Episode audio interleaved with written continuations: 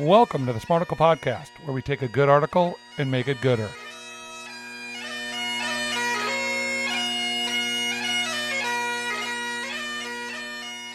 Happy Friday, Brandon, to you and yours. Of course, you speak about God on Fridays, so let's just remember that we're speaking to God, Brandon. Well, I feel like that's a good reminder for everyone out there, Larry, including yourself, where you, you kind of get a little glib at times on these shows, and we're trying to bring a sense of of faith to this, just to, just slowing ourselves down a little bit, Larry. So let's do that. Before we get into this, if the Holy Spirit is speaking to you, to tell you See, to this is what I'm talking about right here. I'm just saying maybe the Spirit is sharing with you that you need to share this show with someone you know, yeah. someone you love, someone you trust. Also, if the Spirit is saying, hey, leave a comment, uh, review the show on any place Yeah. you get the show, that would really help us, Brandon. We do believe that God can do anything. Like He could Oh, actually just we- blow this podcast Wait a minute. But He works through other people. So we want Him to work through you, through His Holy Spirit, to spread the word about the Smarticle podcast. Is that what you're saying? No, no, no. By the way, I don't care. But if you're scoring at home, you just referred to God as a he three different times. I'm not one of Oh, those people, yeah. Brandon, but you Mm. just did. That's true. And you know what? That's probably has to do with my acculturation as a youth. I kept hearing it, but I do think Yeah. that, as you well know, I believe that God is in all things, male and female. Hmm. So Well, I'm okay with You that. didn't. You just said it three times in 30 seconds. I know it's, uh, it's just you know it's one of those habits. It's hard to break. Today we're going to talk about prophetic hope with a entry from the Center of Action and Contemplation called True Realism. I freaking love this. Let me just read a smidge and then we'll do it. Hope is not primarily for the future. It's for now. Hope is a way of seeing time and understanding the present. Gives us the capacity to enter into the future in a new way. In that sense, we can call hope true realism because hope takes seriously all the many possibilities that fill the moment. Hope sees all the alternatives. That's the hope of the prophet. Person who could see the moment fully is never hopeless. Hopelessness is an experience whereby a person's sight is set in one direction. The only way I'll be happy is if such a thing happens. When we can imagine only one way to be happy, we don't recognize the fullness and possibilities of the moment. We collapse if our one way is taken away from us. Okay, Brandon. So maybe you don't know this, but there's a war in Europe. There's a war in the Middle East. Yeah. We purely don't have a functioning government in this country. I have gout. So please tell me that you have hope for the two of us. Do you really have gout? Yes. Is it flared up? Is it back? Uh, it hasn't flared up in eight years, but it still lingers. Still lingers. Well, that's they do call that the rich man's disease. So Oh, maybe that says you. something about you. Appreciate that.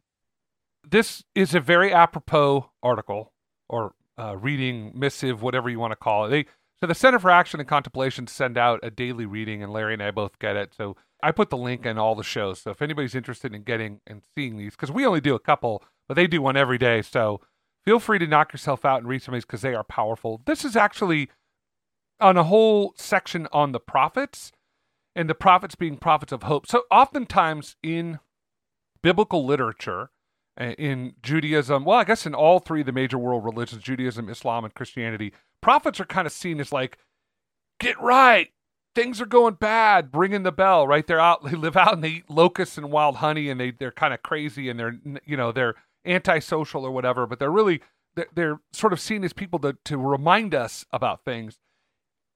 Father Rohr is taking this a little bit differently in terms of which he kind of takes everything a little bit differently. He's saying that these prophets are saying to people who are in the worst possible situations. This was a, a reading taken from Second Isaiah, and and a little bit of context to that is when the Jewish people were taken into captivity Little in bit, just a Babylon, just, a little bit. I know I'm not going to go to rabbit hole, but it, it helps. This was a group of people, and in contact with what's going on in Israel today, they were taken into captivity, and they never knew if they would return to their home. So they were living a hopeless life, and Isaiah was saying there is hope. Okay. So when I watch the TV and the news these days Mhm. and you see the buildings in Gaza that are being blown up, Right. and then you see these people, the Palestinians, literally being told, leave your home and Mhm. we don't know where you're going because we're going to go blow everything up. I'm wondering how, in that moment, when you're walking literally through the Sinai desert, you would have hope. I guess that is the question. I mean, that is what Rohr's pushing into. He says if you rely on like when this happens, that's when I'll be happy. I think it's probably easier for people in a you in a in American first world context to sort of see Of it course. as like hey, you know, when I have this other job, that's when I'll be happy. When I meet this Yep. other person, that's when I'll be Yep. happy. When I get this collectible, that's when I'll be happy. We all know, I think anybody that's really paid attention know that nothing's going to make you happy. If you're not happy in the worst moment, you're not going to be happy in the best moment necessarily. Really? Well, I think more eh, so that I think we conflate those words happiness and peace. We say, "Oh, ha- happiness is fleeting." I, I get a, a new toy, I'm stoked for a little while, and then I'm like, uh, I get kind of like, it, but I'm at peace no matter where I am. In the worst situation, I could be at peace. I think that's what he's pushing into. So imagine you were a slave on a plantation yeah, and your wife was in chains, your kids were serving, and there was no hope of you ever running away other than being chained and working at a cotton fields for the rest of your life and your family doing that too. Where would the hope be in that? You know, that is that's the million dollar question. There was that I remember reading uh, Elie Wiesel's night, an interview with Elie Wiesel, who wrote about you know the Holocaust. Good old Eli. And he basically said that when the Jews were in the camps, they could tell almost immediately those people that were going to survive and those that weren't. He said Mm. because you could look in their eye and tell those people who had no hope that you had to have hope. You had to believe that it someday you would be free. If we Mm. listen to the old uh, Negro spirituals, right? Coming for to carry me home. I looked over Zion Yeah. and what did I see? That's a song of hope. That's a song saying someday Mm. this God that these white devils forced on me and my family as they stole me from Africa, they co-opted and understood. They truly understood the God of grace and mercy, whereas their their slave master did not understand it. Even though the slave master was one that forced them to Mm. take on this religion, they said no.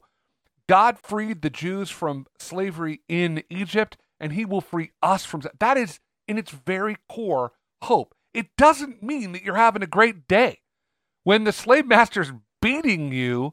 Yeah. I, I, I always say, you know, people are like, oh, I can't believe they would strike out and be so angry. I'm like, I can't believe they wouldn't be angry. It's those people that are that are find, somehow find peace even when they're being absolutely persecuted that you're amazed by.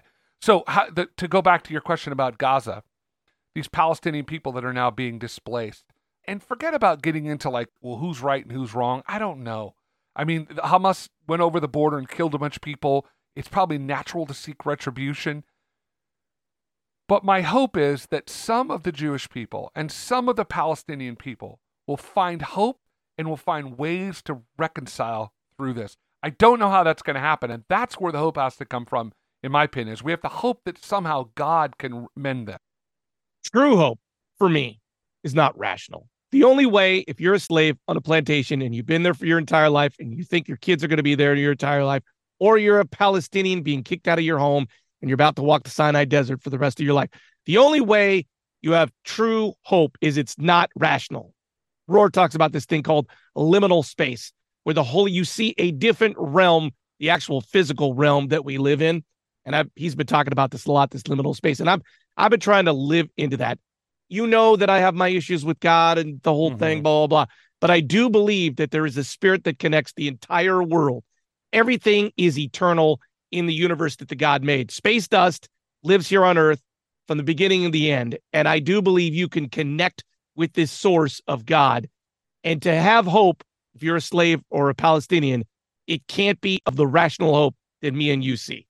Yeah, and I think that's why that last sentence of this reading, that's the power of the prophets to recognize that there is always another way for the promise to be fulfilled, another Yep. way for the divine love to reach us. That is that sort of radical hope. Like, you know, I've been thinking a lot about you you, you and I have a lot of conversations off air and we talk about a lot of stuff and Oh, it's the reason why we do this podcast and it's the reason why we're friends all these years later we we sort of both are in tune to like trying to just walk through the morass that is life and i think that what you're what sort of you talk about that idea of liminal space liminal space is this idea that in suffering comes healing right that if we're constantly trying to we all know those people that spend their entire life searching for their way out of anything uncomfortable they're the Yep. people that can't have a difficult conversation nope. they're the people, if they're in a job they don't like, they can't figure out a way to make it work. They have to jump to something else. They're the ones that are in a relationship that when the relationship is hard, they bounce. And they're constantly in a state of searching for something to get out of liminal space. Because you know anybody that's been married or anybody that's been a parent, Uh-oh. anybody Uh-oh. that's been a parent for any length of time knows that man, Yikes. there are moments of life with your kids. I know you guys just went one with one of your kids about how to deal with a learning issue and how to deal with like how it's hard, man. You want all you want as a parent is to make life better for your kid. And when you can't, when your hands are tied, when you are a little stuck, that is to me the very definition of liminal space. But we know that those things in life also prepare our children for life. So those difficult times make our children better, even if it's hard on us as adults to watch it happen. Absolutely. And I, yeah, you can only get to the liminal space if you don't run from it. Yeah, I think you painted a good picture about that. Only if you sit and wait for it. I don't even, I, I'm the wrong guy to explain it, but you got to somehow not go through the normal to get to the liminal space. Well, I I actually would push back on you a little bit there, Oh, Lawrence. I'm just going to push that. back on the fact that you're not the right guy because I I Oh. oftentimes take in, into my mind that idea that you always say that I kicked you in the nuts that one time when you were saying Oh. I can't work out, and so you said you got to get up a little bit earlier. And I always love the fact that you say I'm going to get up for five minutes and I'm going to greet the day. And I probably get to do that once every month, maybe. I actually say, ah, I got to go do. But it's so helpful for me to be reminded of others who have who are are struggling as well. Like I don't feel alone in the world when I know that other people struggle as well. I spent a weekend with a bunch of friends, and one of the friends talked about the fact that they had kind of never really struggled that much. And I thought to myself, Ooh. wow, that's interesting because when you don't have when when you're never challenged or pulled or pressed in another direction to actually suffer a little bit, I I wonder if we can become our best people if that doesn't happen. And I'm not saying that that that has to happen. I'm just saying I wonder is it possible if we haven't been forced into liminal space to have that? I'm going to take translate what you just said. Hmm. What I feel like you just said is if you have an elevator in your home, it's going to be Oh, hard for you to get that. Larry. Is it, Larry, again, you don't. Well, let's let's say this: you don't know where someone's liminal space is You or how what? they get there. You don't. You don't know. You don't know Brandon- if you don't walk a mile in someone's shoes, Larry. Brandon, I believe you're absolutely right. Once again, if you liked what you just heard, please tell your friends to listen to this. Tell your mom to listen to this. My mom is listening to this. Brandon's mom's dead, so she's not listening Well, to this. she's listening in heaven. You know, I appreciate that. Like, subscribe, follow. Please help us out. God is telling me to tell you to do it right now. Brandon, thank you for the liminal space.